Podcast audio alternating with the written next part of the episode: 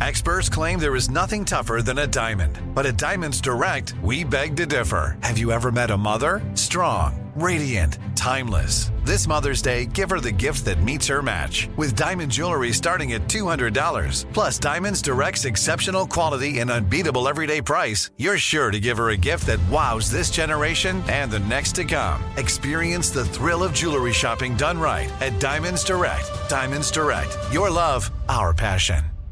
When you think about the future, what kind of technology do you envision? Whatever the future holds, artificial intelligence will undoubtedly be at the heart of it all. Join Graham Class as he hosts season two of Technically Speaking, an Intel podcast, and hear from the minds transforming healthcare, retail, entertainment, personal computing, and more with the help of AI. Tune in every other Tuesday and explore the latest technology that's changing our world today and creating a more accessible tomorrow. Listen to Technically Speaking, an Intel podcast on the iHeartRadio app, Apple Podcasts, or wherever you get your podcasts. Live Nation presents Concert Week. From now through May 14th, get $25 tickets to over 5,000 summer shows. That's up to 75% off a summer full of your favorite artists like 21 Savage, Alanis Morissette, Cage the Elephant, Celeste Barber, Dierks Bentley, Janet Jackson, Meghan Trainor, Peso Pluma, Sean Paul. Sum 41, and many more. for way less. Grab your tickets now through May 14th to see all of the artists you love all summer long. For just $25 each. Visit livenation.com slash concert week to buy now. That's livenation.com slash concert week to buy now. I'm Scott Weinberger, journalist and former deputy sheriff. In my new podcast series, Cold Blooded, I'm embedded in the cold case investigation into the death of firefighter Billy Halpern. Experience this investigation in a truly unique way, untangling secrets that may reveal the answers to not only one case, but almost a dozen. Listen to Cold Blooded, the Apollo Gym Murders on the iHeartRadio app, Apple Podcasts, or wherever you get your podcasts. From UFOs to psychic powers and government conspiracies, history is riddled with unexplained events. You can turn back now or learn the stuff they don't want you to know. A production of iHeartRadio.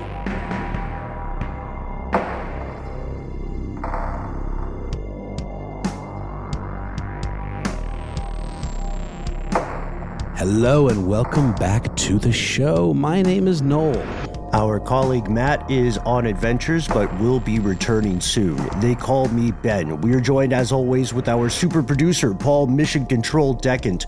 Most importantly, you are you, you are here. And that makes this the stuff they don't want you to know. It's the most wonderful time of the year. We've made it, fellow conspiracy realists, through trial and tribulation to another October. As you know, Halloween's our favorite holiday.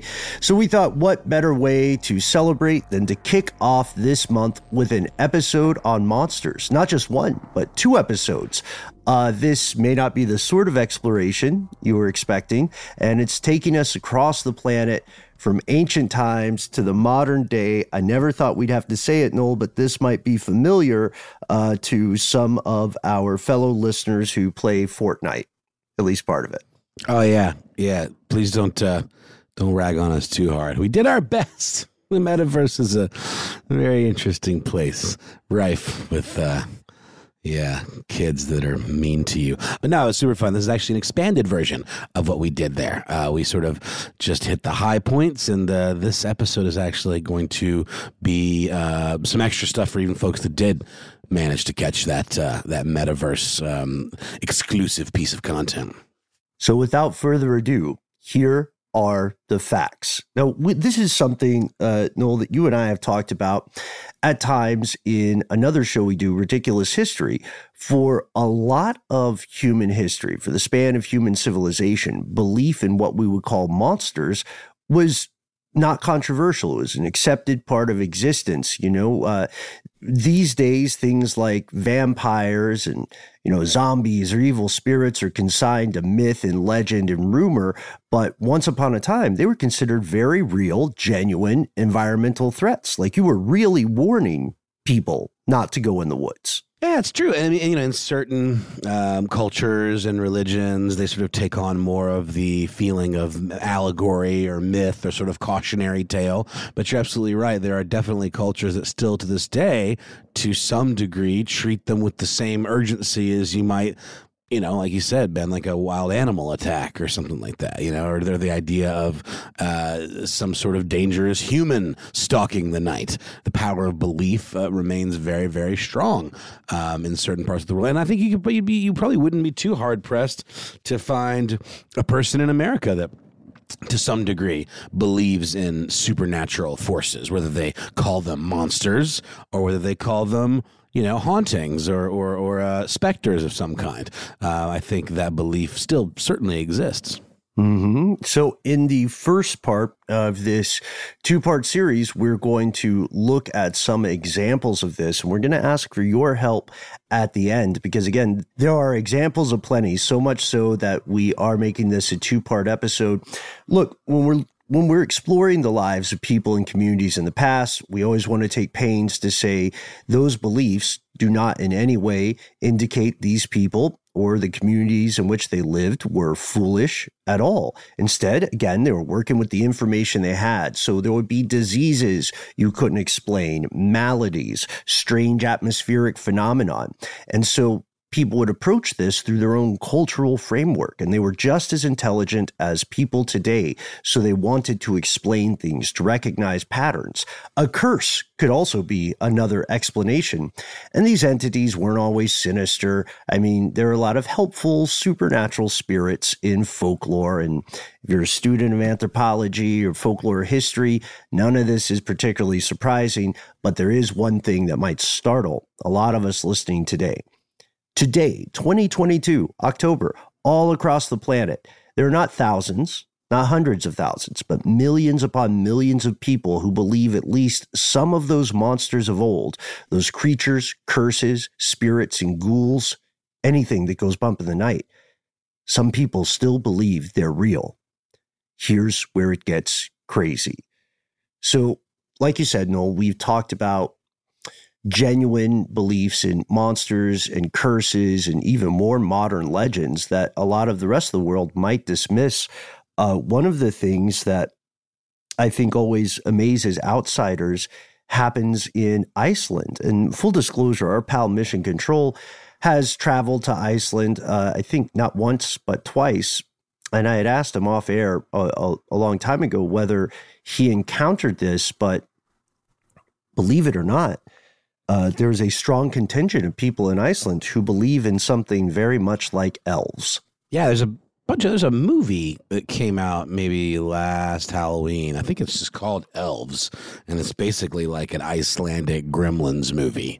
Um, they're mischievous little bastards in this, and I think it's not no spoilers. It's not a particularly great movie, but there is sort of like a the precocious kids go out of the woods and discover like a tiny, cute elfling, and then of course by the fact that they have taken it, you know, into shelter, the uh, the bigger, meaner, scarier elves come after it.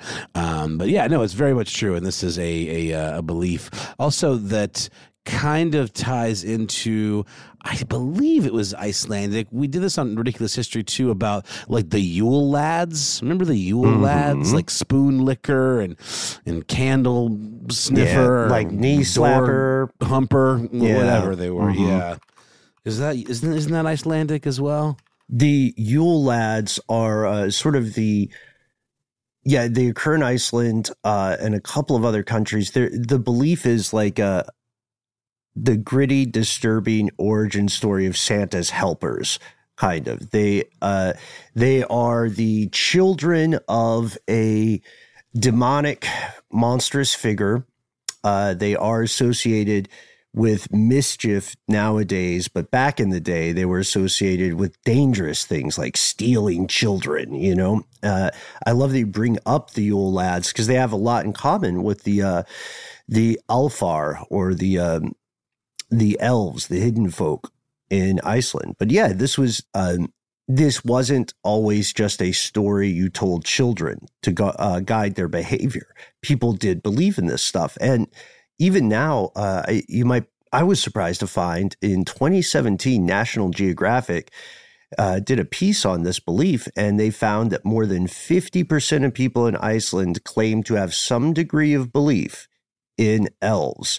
Uh, they're not super evil, uh, and they're really closely associated with the bizarre and unique environment of the country. I mean, it's got lava fields. It it feels to me like if you're looking at Iceland from afar, you immediately think, okay, I'm either freezing or I get on the wrong side of a volcano and I'm burning. So, like, how do you explain if you're in early, um, if you're a person living early in early Icelandic history, how do you explain all this weird stuff? It's interesting too because I mean Iceland is does you know, it's a good point that you make. It does tend to be a land of cultural extremes. I mean, you know, you've got uh, the most gorgeous kind of like lilting, um, you know, ambient music like by the likes of Sigur Rós and, and Björk and stuff mm-hmm. like that, and then you have this whole like Icelandic death metal movement that is just the absolute most extreme kind of harshest of music you can imagine.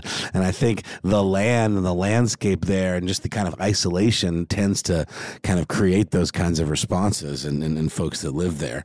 Um, it, it's also very isolated, very expensive to live there just by virtue of how disconnected from everything is. I mean, it just must be like people just getting absolutely reamed with uh, with import taxes and such. Mm-hmm. And you know, if you were to ask most people in Iceland this question, or many people. If you were to say, Do you believe in elves? you'll find that a lot of people sit on the fence. Some people think it's uh, a little bit childish, but you know, they'll also say, Hey, we've got a rich folklore here. This is a big part of our culture. So a lot of people won't, apparently, won't feel completely comfortable dismissing the idea out of hand. In general, it helps that these creatures are not seen as super aggressive so long as you treat them with respect. Their one big sticking point is that they're very, very territorial. And that, right. and that means construction can be a problem. I love this idea that you know, I mean, yeah, they're Keebler elves, of course, that we know and love, or whatever. Uh, maybe we're terrified by when we were kids in America. The little spokes things of uh, cookie fame. They live in trees, you know, with like doors in them and like little tree houses. Well, apparently, uh, in Iceland, large boulders are thought to be the homes of of the elven kind, uh, which could be a real problem if you're clearing out, you know, um, fields of, of, of, stone to make room for new developments. Uh, this kind of disruption could really rile up the uh, the, the elves.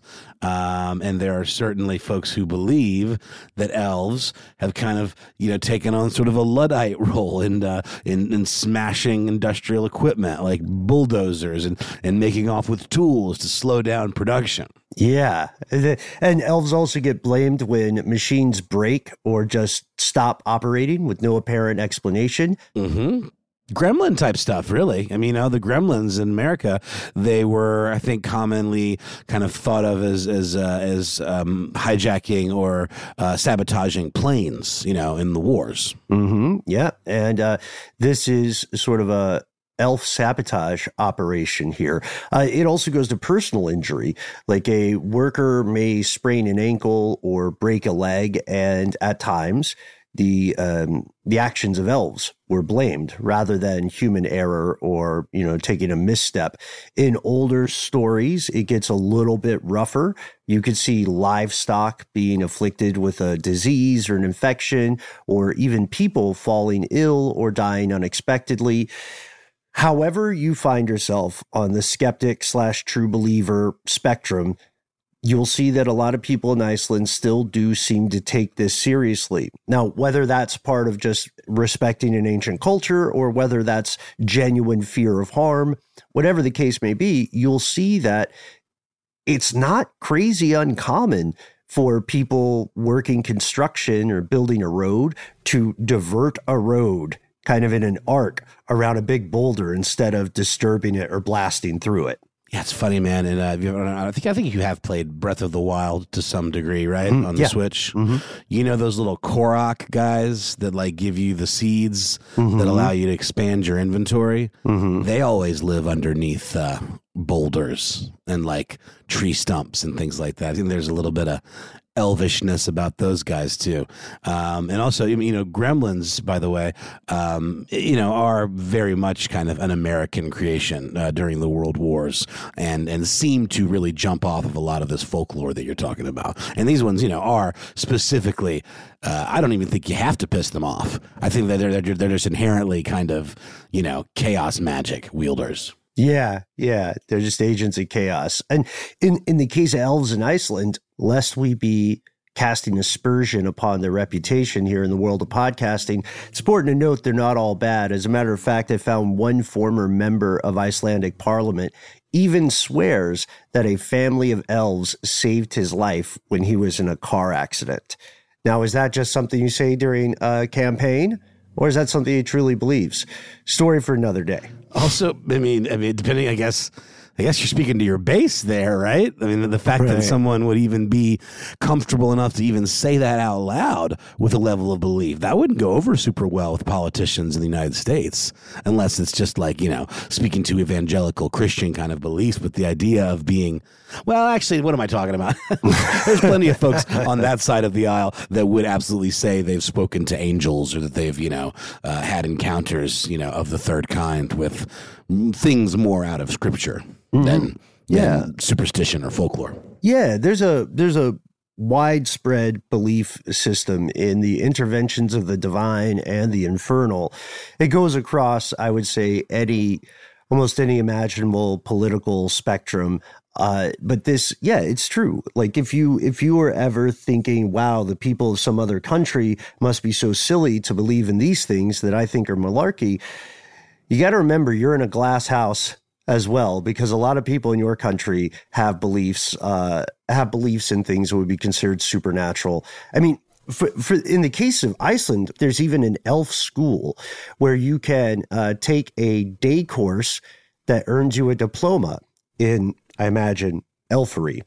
But uh, with that, we've we've shown you one uh, one belief that is at least partially genuinely practiced by people in a country. Uh, so let's pause for a moment and we'll return with another even more popular supernatural belief. Live Nation presents Concert Week. From now through May 14th, get $25 tickets to over 5,000 summer shows. That's up to 75% off a summer full of your favorite artists like 21 Savage, Alanis Morissette, Cage the Elephant, Celeste Barber, Dierks Bentley, Janet Jackson, Meghan Trainor, Peso Pluma, Sean Paul, Sum 41, and many more. For way less. Grab your tickets now through May 14th to see all of the artists you love all summer long. For just $25 each. Visit livenation.com slash concert week to buy now. That's livenation.com slash concert week to buy now. I'm Scott Weinberger, journalist and former deputy sheriff. In my new podcast series, Cold Blooded, The Apollo Gym Murders, I'm embedded in the cold case investigation into the death of firefighter Billy Halpern. It's just a shame, you know, that they took him from us. Experience this investigation in a truly unique way, knocking on doors, uncovering new evidence, including the DNA of a potential killer. Uh, my name is Danny Smith. I'm a detective uh, with Miramar Police Department. This is Scott Weinberger. We're actually reopening an old case, and your name came up. Untangling secrets that may reveal the answers to not only one murder, but almost a dozen thought they were going to kill me. So I kept my mouth shut and I didn't say anything. All these years, I didn't say anything. Listen to Cold Blooded, the Apollo Gym Murders on the iHeartRadio app, Apple Podcasts, or wherever you get your podcasts. As important as choosing the right destination when traveling is choosing the right travel partner.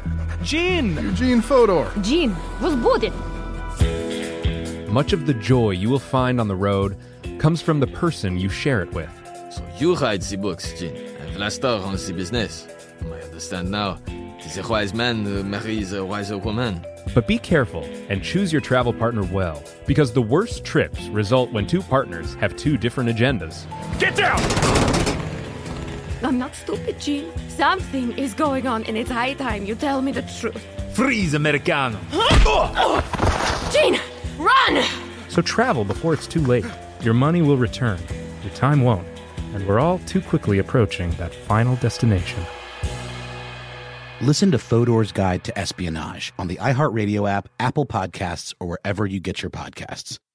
If you want to level up your marketing and business knowledge, then look no further than the Marketing School podcast hosted by Neil Patel and yours truly, Eric Siu. It is the number one marketing podcast in the United States and number 15 on business in the United States. And it has amazing guests such as Alex Hormozi, Leila Hormozi, Cody Sanchez. We pull in these amazing interviews with other people that are not only great marketers, but actual operators. And the icing on the cake is Neil and myself were also operators as well. So we share learnings from the trenches. We share secrets that we otherwise wouldn't be sharing with other people. And we also share other advantages that will help you get ahead of your competition. So all you have to do is listen to Marketing School every weekday on the iHeartRadio app, Apple Podcasts, or wherever you get your podcasts.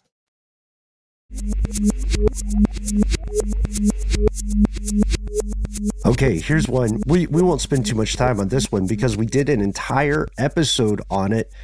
The Jinn. When I love your point earlier, Noel, about the idea of many people in the U.S. believing in angels and demons. Uh, many, many people, especially of the Islamic faith, but not necessarily always Islamic, uh, believe in the jinn. Uh, you know, the idea that the Creator made uh, angels, made human beings, and made a third intelligent uh, life form called the jinn, crafted out of smokeless green fire. Um, it's nuts because I think I don't know, growing up, uh, until I saw, until I started finding the right books in the library when I was about seven or eight, all I knew about the Jinn was uh, Western depictions, you know, Robin Williams in Aladdin mm. or Kazam slash Shazam. Shout out Mandela. Which one even is it? No one knows. Actually, a quick cursory Google search will tell you that it was, in fact, Kazam, right? Yes, it's Kazam. Shazam cool. with Sinbad is another thing that is apparently that, not real. That only exists in like our collective unconscious for some reason. Right. right. Um, there's actually, uh, speaking of, of movies that, that do exist um, about Jinn, there is a relative, a new movie from George Miller who did uh, the Mad Max movies and of course like weirdly the Babe movies and the Happy Feet movies. It is called Three Thousand Years of Longing, uh, and it stars Tilda Swinton and Idris Elba, and Idris Elba plays a Jinn. Uh, and um, I have it's actually based on on a short story called The Djinn in the Nightingale's Eye by A.S. Byatt. Uh, I have not seen it yet, but it looks pretty interesting and uh, and very elaborate. And obviously, kind of got you know a blank check to do whatever he wanted after that uh, Mad Max Fury Road. Just you know completely mm-hmm. blew the doors off everything. So, um, looking forward to checking it out. Um, but yeah, Jinn are interesting. There's a really another good depiction or a fun, silly depiction in the show, which I think you're also a fan of, Ben what we do in the shadows. Mm-hmm. Uh, in the new season, um, one of the vampires finds a genie lamp or a Jinn lamp and rubs it, and, and has this Jinn that appears to him. But the the kind the character is portrayed as more of like an accountant, kind of. So not a lot of like you know fire and bluster and all this kind of stuff. He's just much more kind of like procedural about it and very put upon by being in this guy's service and trying desperately to trick him uh, into making dumb wishes or you know to to lose you know wishes. Yeah, what D- Dungeons and Dragons would call lawful evil. Uh, yeah, there's always there's always kind of this associated monkey's paw with the idea of wishes and jinn in the Western uh, in the Western framework, but if you delve into the actual folklore, like pre Islamic and Islamic beliefs, you'll see it goes much deeper than that. And as much as I love Robin Williams riffing in Aladdin, it is not a super accurate definition. So check out our earlier episode on that. But before you check out that episode, let's talk about a monster many people have not have heard of. Oh, and also Side note, the Jinn are not inherently monstrous or evil. They're just different. Uh, we want to thank everybody who took the time to write to us with their own Jinn stories after hearing that episode uh, all those years ago. If uh, if you have a Jinn story yourself, we would love to hear it. So please contact us with it. We'll tell you how to get in touch with us at the end of the show. But let's travel to South Africa. Uh, riddle me this, Noel. Have you ever heard of this one, the Tokoloshe? No, I have not. Um, it's fun to say, though. I can already tell you that. right. This was unfamiliar to me, and I think a lot of the um, a lot of the things we'll find over these two episodes are going to be unfamiliar to a, a, lot of people in the West, like you and myself. So the Tokoloshe, also known as the Tikoloshe, is this diminutive, like really short, hairy South African demon that apparently can function as a kind of hitman you contact a um, an evil practitioner of the spiritual arts, which might be called a witch doctor, and uh, then they will build this thing to take revenge on your enemies. It's like a it's a water sprite. It's tough to catch because it be, can be invisible. It renders itself invisible by drinking water or by swallowing a stone. And uh, we actually, in our research, found maybe more of a mundane explanation for them uh, that comes from Bantu folklore as a way of explaining why people seem to inexplicably die while sleeping at night. Correct. Um, that's because traditionally, folks in this part of the world live in kind of stone yurts, I guess, like uh, you might think of in a state park for you know glamping. Um, traditionally, folks there would sleep on the floor on these woven grass mats uh, that would circle a wooden fire pit in the center of the of the yurt. That would, of course, warm them during the very, very, very cold winter nights in this terrain, this this, this part of the country can get quite cold at night. Um, so for a long time, folks didn't realize that the fire was in fact uh, messing with the levels of oxygen and causing carbon monoxide. Think of it as like running a car in a, in a garage, you know, or something like that, or just what can happen if a fire happens uh, in your home. And that's why we have carbon monoxide detectors because it literally does replace the breathable oxygen with carbon monoxide and you can you can breathe that and you won't really know the difference until you kind of your body just shuts down i mean it's not exactly the same as like suffocating or drowning because i think it's easier to not realize what's going on right ben yeah exactly because you are unconscious so you may simply go to sleep and not wake up. It's a very scary thing, but it's also a very real thing. So again, people wanted to explain what was happening. Eventually, they realized that if you happen to fall asleep in an elevated position, you wouldn't be in danger from this curse or these attacks because, you know, as as we know, as you explained, when you are prone on the ground, your your head is in that air that like layer of carbon monoxide but when you're sleeping in say a sitting position of some sort then you're still breathing oxygen so this story came about saying that there was a short supernatural entity about yay high. I mean, we're an audio podcast right now, so just picture me pointing to my hip, about as high as mm-hmm. an average person's hip. And uh, it couldn't get you if your bed or your sleeping area was elevated high enough. Uh, there was, by the way, one silly, kind of silly, not not safe for work detail that I had found, which was uh, some rumors said that the Tokoloshe was pretty well endowed for its size. And one way it would take revenge on people is uh, targeting their wives, and uh, then the wife would become, or the spouse or significant other would become uh, embroiled Damn. in a, uh, oh yeah, in an adulterous relationship, and that that would be the biggest revenge, but usually the idea was that the Tokoloshe would be set upon someone to kill them. And we're not Zulu Xhosa speakers, so uh, forgive our pronunciation here, but we found some grisly details about how these creatures are created or summoned.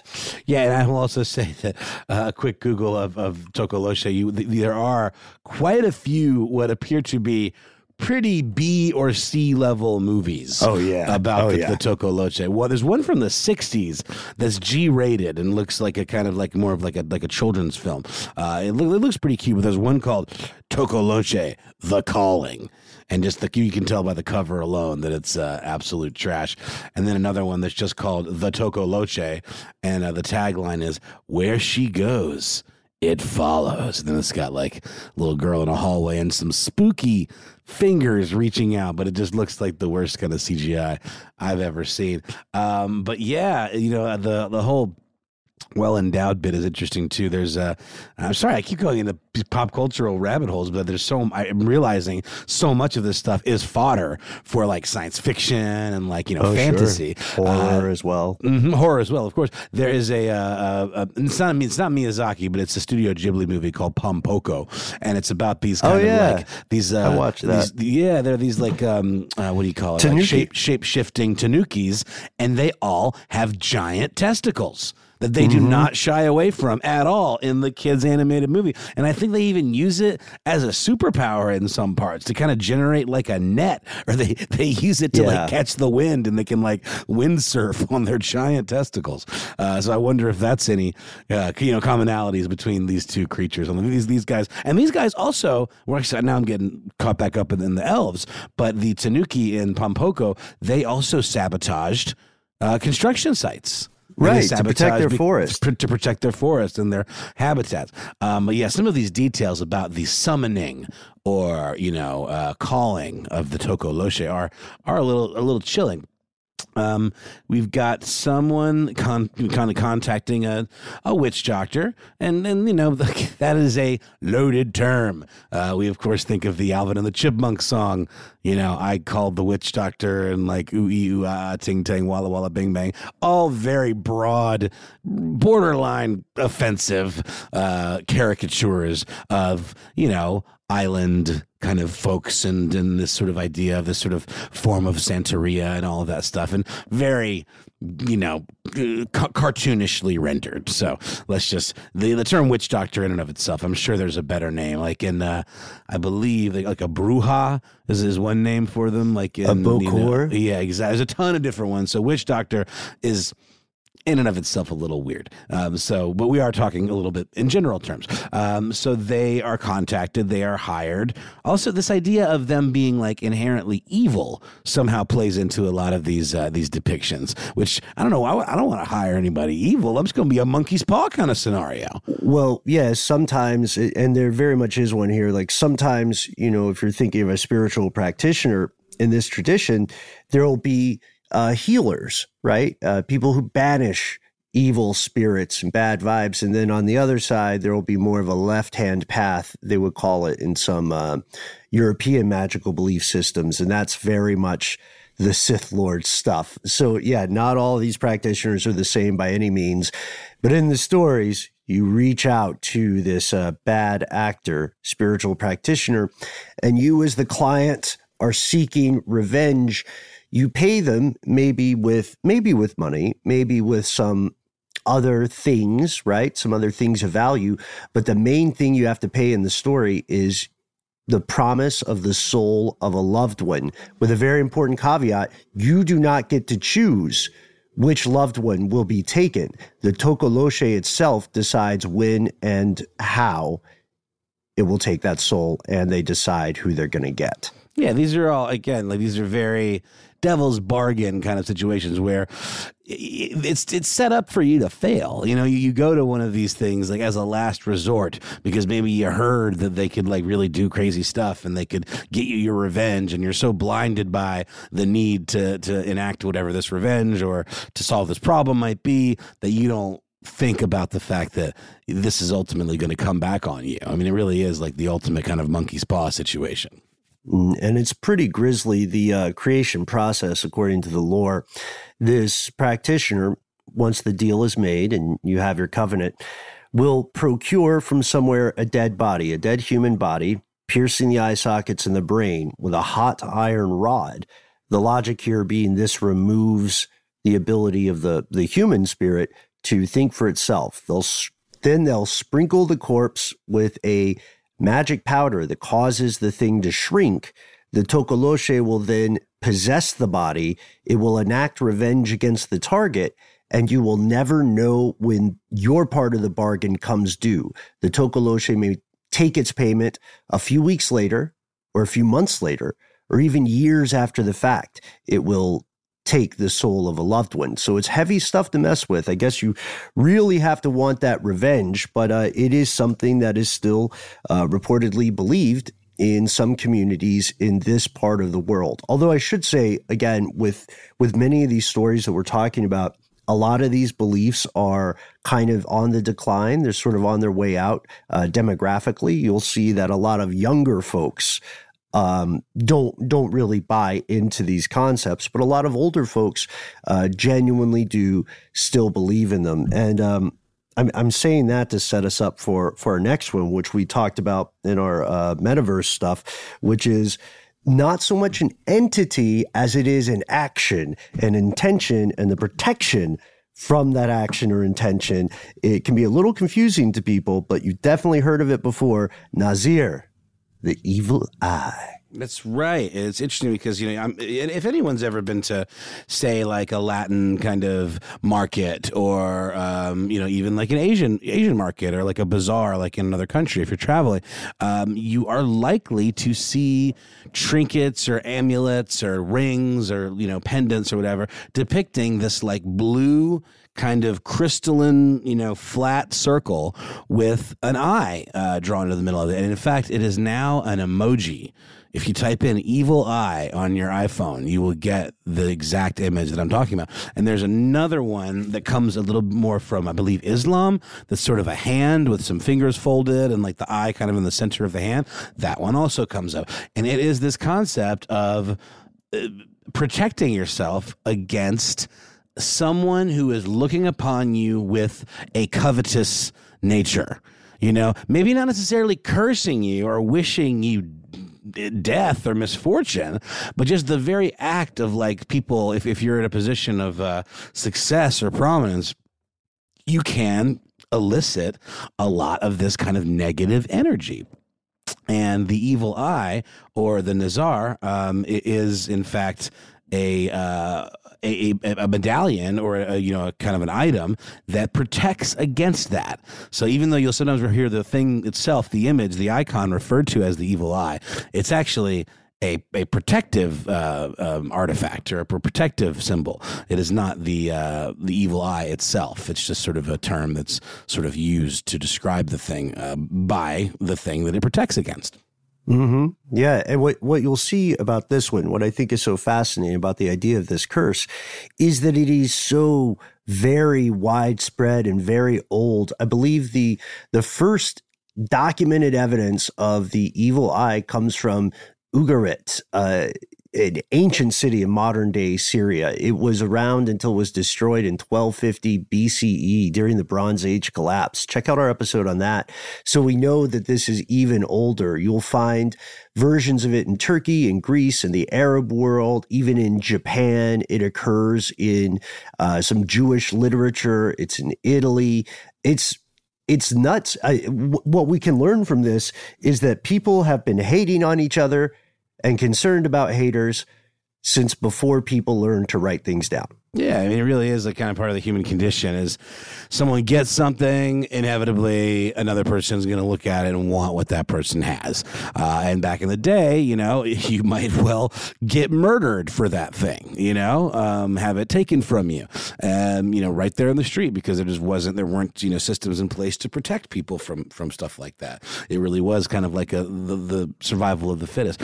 This image, though, uh, specifically even with the blue pigmentation goes back to ancient Egypt. Uh, the Eye of Horus is a symbol that we we all may be well familiar with. It's got this kind of eye with like a really dope kind of like brow thing protruding from the top, and then this like awesome little kind of curly Q kind of golden ratio thing popping off the bottom, and that was buried with pharaohs to protect them um, in the afterlife. And then we even have there's a really great article on BBC.com uh, um, about the history of this thing uh, by a guy named Quinn Hargittai, and uh, he goes through kind of the history of the thing. And the thing that's so fascinating is it just it's like parallel thinking across these cultures that you're talking about. It's not like one necessarily borrowed it from another; it just sort of kind of seemed to pop up you know, separated by oceans, and you know, in, in, the similar way that there are certain gods in different pantheons that kind of mimic each other's functions, because you know, everyone needs to grow crops, everyone needs to survive, everyone needs to be fertile or whatever. So it makes sense there would be a stand-in deity uh, with similar abilities. You know, even even if you know folks had never heard of uh, Horus or, or, or heard of uh, you know Zeus or Hephaestus. Mm-hmm. Yeah. I mean, and I think that's understandable because people tend to have the same concerns. The the fancy word for what the evil eye as a protective sigil is is apotropaic magic. Protective magic, the type of stuff that's meant to turn away harm or evil influences. And it also makes sense that uh, people are speaking through their cultural framework to their uh, you know, really common experiences. Everybody has the same hardware. You communicate a lot with your eyes, you know. Uh, so, of course, people would be preoccupied with things like hands, things like eyes. You know what I mean? There's way less emphasis on things you don't think about as much, like the elbow. Um, also, you know, of course, known in scientific circles as the weenus. Super scientific term. No one's ever going to question that or has ever questioned it. Uh, the thing that's so interesting too is I, if I'd forgotten about this, the blue pigment or the blue color, I mm-hmm. think may uh, date back to the Greeks. Um, the idea that um, those with blue eyes were better at transmitting these uh, curses yeah. because it was a rarer eye pigment at the time and in that part of the world. Yeah, and blue eyes in general, as we recognize them today, come from like an ancient mutation in Estonia or something. It's it's fascinating. I think green eyes were there too, but they were sort of the Pepsi to the Coke. Blue eyes were were the way to go. And you know, you might you shouldn't be surprised if you see stuff like this, like you were describing, Noel. If you see stuff like this in the modern day, and I remember we were talking about this previously. Uh, one of the folks we're working with was asking us uh, how we would uh, how we would rock this charm, and my idea was that if I if I was convinced I needed uh, some apotropaic magic and I needed an evil eye, then it would be like my first tattoo one big evil eye on the chest, and then my second tattoo, another one on the back. Bring just to, rear. Know, yeah. Cover the bases. Yeah, exactly. Uh, I mean, it really is, is, is a fascinating subject just because of a lot of the you know the way we see it kind of spreading throughout cultures. Plutarch, uh, who was a, a very you know uh, learned man in, in ancient Greek uh, culture, uh, was a philosopher and uh, you know a historian as well. I mean, to to a degree, um, he wrote the Symposiacs, in which he you know, would espouse kind of the best equivalent of science that they could kind of muster at the time. And one of them was the, the one that makes sense. We talked about this at the at the thing that we did. Um, the idea that the eyes are such an important part of, of, of, the of the human body, both functionally but also spiritually. You know, they say things like the eyes are the window to the soul, and if you can look in a window, can't you also put stuff out of a window? And the idea that the eyes are, are, where these evil kind of energies can be transmitted. Plutarch literally believed that they were like invisible rays, like of energy that could, if if, if made potent enough or harness uh, harnessed correctly, actually this is this is coming from this article in BBC, kill children or small animals. Yeah, yeah. Basically, Plutarch argued that some people were like Cyclops from the X Men and they had laser eyes. Yeah, or Superman. You know, I mean, yeah, it's, it's, it's a trope we see in superpowers or, or or demons or you know folks with kind of otherworldly abilities to be able to shoot fire or lasers out of your eyes. You know, mm-hmm. and uh, the. It's important to say Plutarch was not alone in this. Of course, uh, Plato, Pliny the Elder, many, many people believed in this and continue to do so today. So if you see somebody doing that, uh, then don't give them a hard time, respect their beliefs. And honestly, I'm always of the mind that if someone is doing something that they see as a protective measure and it's not hurting you or impacting you in any way, then, you know, don't yuck their yum. Uh, if it's important to them, be respectful. I do think it's funny too how something like a pentagram or a pentacle, you know, is meant to be a protective sigil, but is often incorrectly associated with like devil worship or it's seen as the opposite as though it's trying to cast a spell to hurt somebody or represent the uh, the malice the malicious kind of intent that the evil eye might. Um, but what it actually is meant to do is to protect you from these kind of negative you know energies. Mm-hmm. and of course there's the evil eye hand sign. You'll have to check that out if we're on youtube for this part. Uh, you know, Noel, I think at this point we've talked about some things that could be genuinely frightening for people. And we've talked about ancient practices in the modern day. But what if we end today's episode by taking a taking a little break to toss some evil eye protections up and looking into a more modern thing that goes bump in the night? Live Nation presents Concert Week. From now through May 14th, get $25 tickets to over 5,000 summer shows. That's up to 75% off a summer full of your favorite artists like 21 Savage, Alanis Morissette, Cage the Elephant, Celeste Barber, Dierks Bentley, Janet Jackson, Meghan Trainor, Peso Pluma, Sean Paul, Sum 41, and many more. For way less. Grab your tickets now through May 14th to see all of the artists you love all summer long. For just $25 each. Visit livenation.com slash concert week to buy now. That's livenation.com slash concert week to buy now. I'm Scott Weinberger, journalist and former deputy sheriff. In my new podcast series, Cold Blooded The Apollo Gym Murders, I'm embedded in the cold case investigation into the death of firefighter Billy Halpern. It's just a shame, you know, that they took him from us. Experience this investigation in a truly unique way, knocking on doors, uncovering new evidence, including the DNA of a potential killer. Uh, my name is Danny Smith. I'm a detective uh, with Miramar Police Department. This is Scott Weinberger. We're actually reopening an old case, and your name came up. Untangling secrets that may reveal the answers to not only one murder, but almost a dozen thought they were going to kill me. So I kept my mouth shut and I didn't say anything. All these years, I didn't say anything. Listen to Cold Blooded, The Apollo Gym Murders on the iHeartRadio app, Apple Podcasts, or wherever you get your podcasts. As important as choosing the right destination when traveling is choosing the right travel partner. Gene! Eugene Fodor! Gene, was we'll. Much of the joy you will find on the road comes from the person you share it with. So you write the books, Gene, and Vlasta runs the business. I understand now. It is a wise man uh, marries a wiser woman. But be careful and choose your travel partner well, because the worst trips result when two partners have two different agendas. Get down! I'm not stupid, Gene. Something is going on, and it's high time you tell me the truth. Freeze, Americano. oh oh Gene, run! So travel before it's too late. Your money will return, your time won't, and we're all too quickly approaching that final destination. Listen to Fodor's Guide to Espionage on the iHeartRadio app, Apple Podcasts, or wherever you get your podcasts. If you want to level up your marketing and business knowledge, then look no further than the Marketing School podcast hosted by Neil Patel and yours truly, Eric Siu.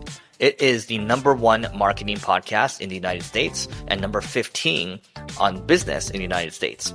And it has amazing guests such as Alex Hormozi, Leila Hormozi, Codie Sanchez. We pull in these amazing interviews with other people that are not only great marketers, but actual operators. And the icing on the cake is Neil and myself were also operators as well. So we share learnings from the trenches. We share secrets that we otherwise wouldn't be sharing with other people. And we also share other advantages that will help you get ahead of your competition. So all you have to do is listen to Marketing School every weekday on the iHeartRadio app, Apple Podcasts, or wherever you get your podcasts.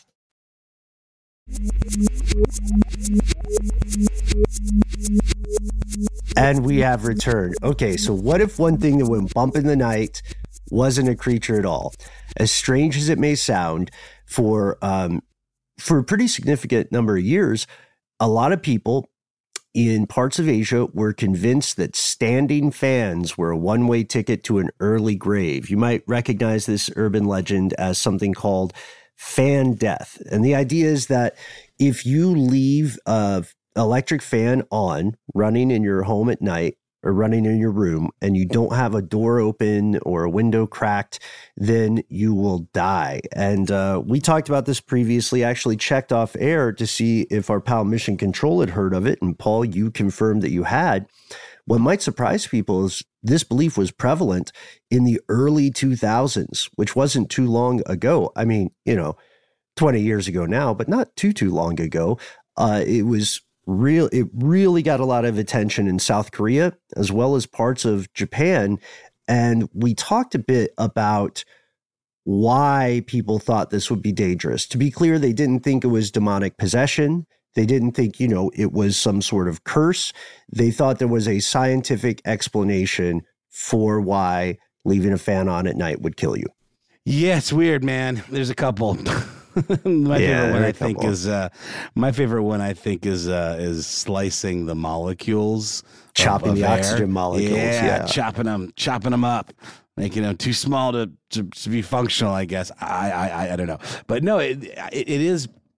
I think perhaps a combination of sort of like new technology, or maybe not new technology, but like there's sort of like a fear of change, um, you know, in a part of the country where things I think were maybe were had been typically a little more analog in terms of this kind of stuff. Although it is funny that you know you don't hear about this uh, fear associated with ceiling fans as much. This is specifically these like portable plug-in standing fans. And when you first brought this topic up, and I hear standing fans, I'm immediately thinking of like, are those like standing stones? Are these some sort of like weird marker of druidic ritual, or what are we talking here? But no, we're literally talking about like a tripod, kind of like caged fan.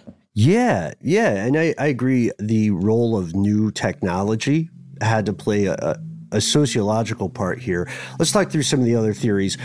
One concern was found in hypothermia. So, long story short, if you're a human being, when you go to sleep, your metabolism naturally slows down a bit.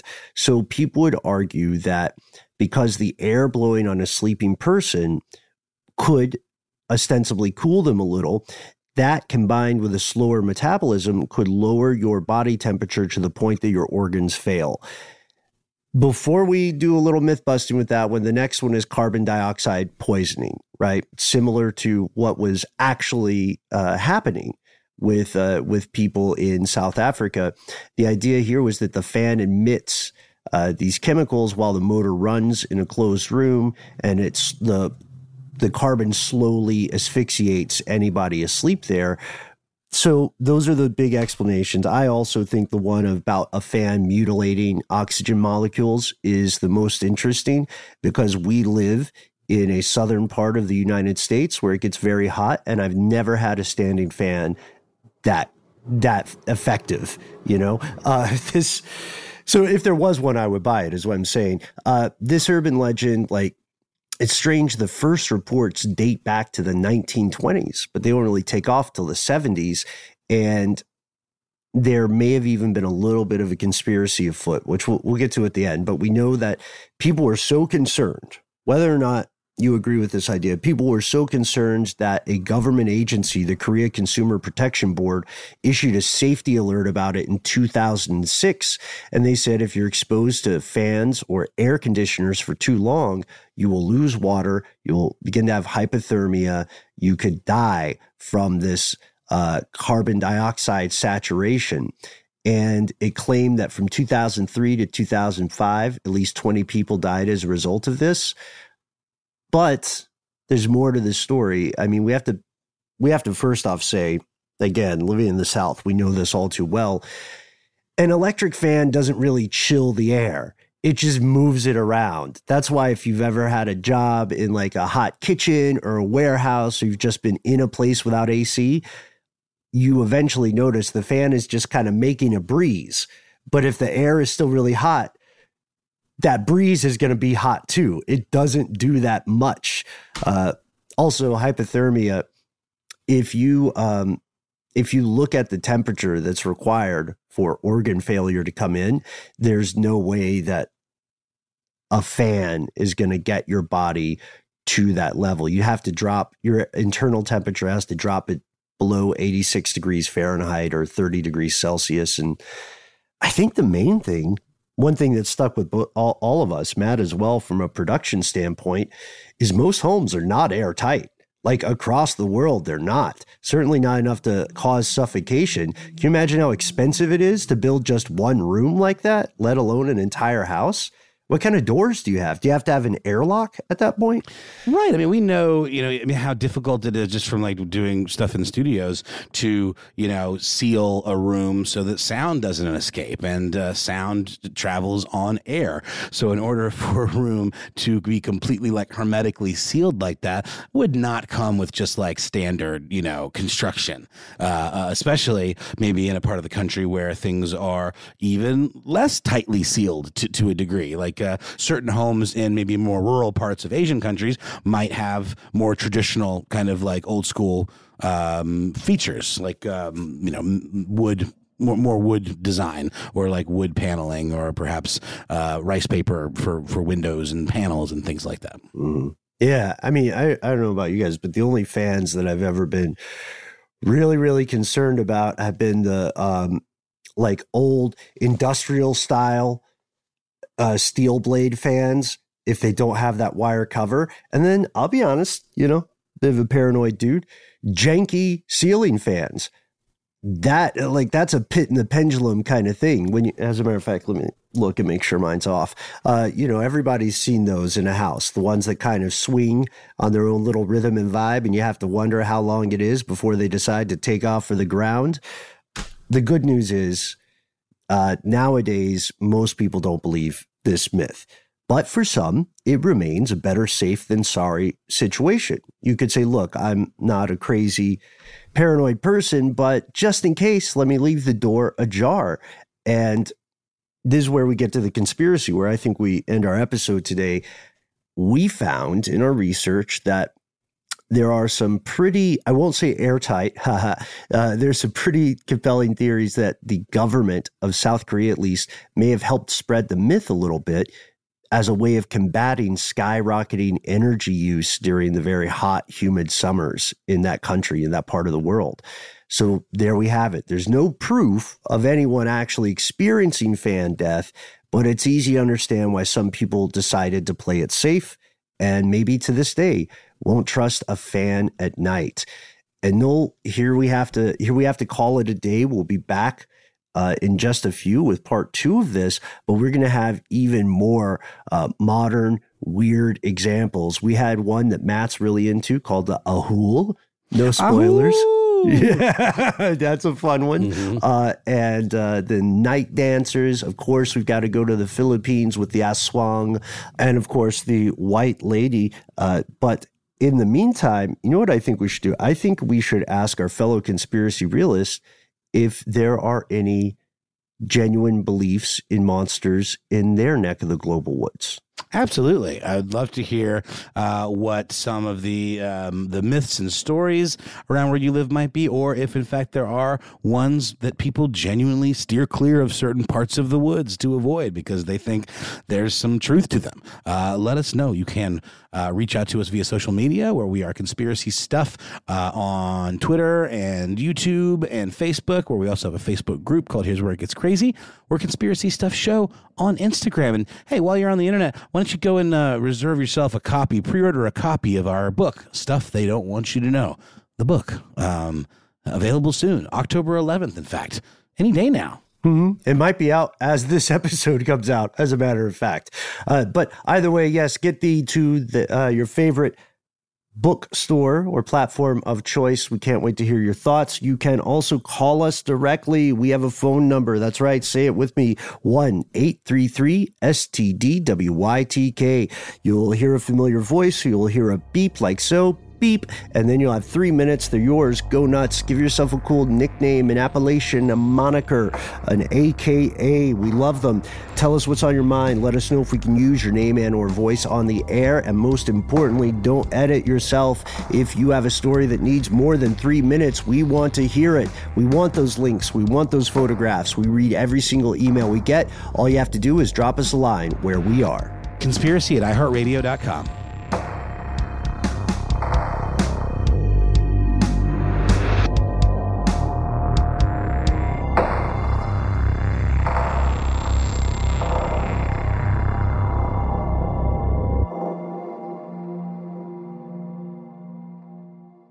Stuff They Don't Want You to Know is a production of iHeartRadio. For more podcasts from iHeartRadio, visit the iHeartRadio app, Apple Podcasts, or wherever you listen to your favorite shows. I'm Scott Weinberger, journalist and former deputy sheriff. In my new podcast series Cold Blooded, I'm embedded in the cold case investigation into the death of firefighter Billy Halpern. Experience this investigation in a truly unique way, untangling secrets that may reveal the answers to not only one case, but almost a dozen. Listen to Cold Blooded, the Apollo Gym Murders on the iHeartRadio app, Apple Podcasts, or wherever you get your podcasts. As important as choosing the right destination when traveling is choosing the right travel partner. Gene! Gene Fodor! Gene, was good. But be careful, because the worst trips result when two partners have two different agendas. The CIA really need your help, Gene. Freeze, Americano! Gene, run! Listen to Fodor's Guide to Espionage on the iHeartRadio app, Apple Podcasts, or wherever you get your podcasts. If you want to level up your marketing and business knowledge, look no further than the Marketing School podcast, hosted by Neil Patel and yours truly, Eric Siu. It is the number one marketing podcast on Apple and number 15 on business in the United States. Now, if you want to listen to interesting conversations with operators that have been there, done that, also with other interesting guests, then listen to Marketing School every weekday on the iHeartRadio app, Apple Podcasts, or wherever you get your podcasts. It's like the police knew who he was before they got here. From iHeart Podcasts. Medical school dean at USC was leading a secret double life. He's breathing right now? Yes, he's absolutely breathing. I'm a doctor, actually. A story about money, power, and corruption. When people fall in line, they fall in line. Looking back, I realized, oh, everyone knew. I'm Paul Pringle, an investigative reporter for the LA Times. Listen to Fallen Angels, a story of California corruption on the iHeartRadio app, Apple Podcast, or wherever you get your podcasts.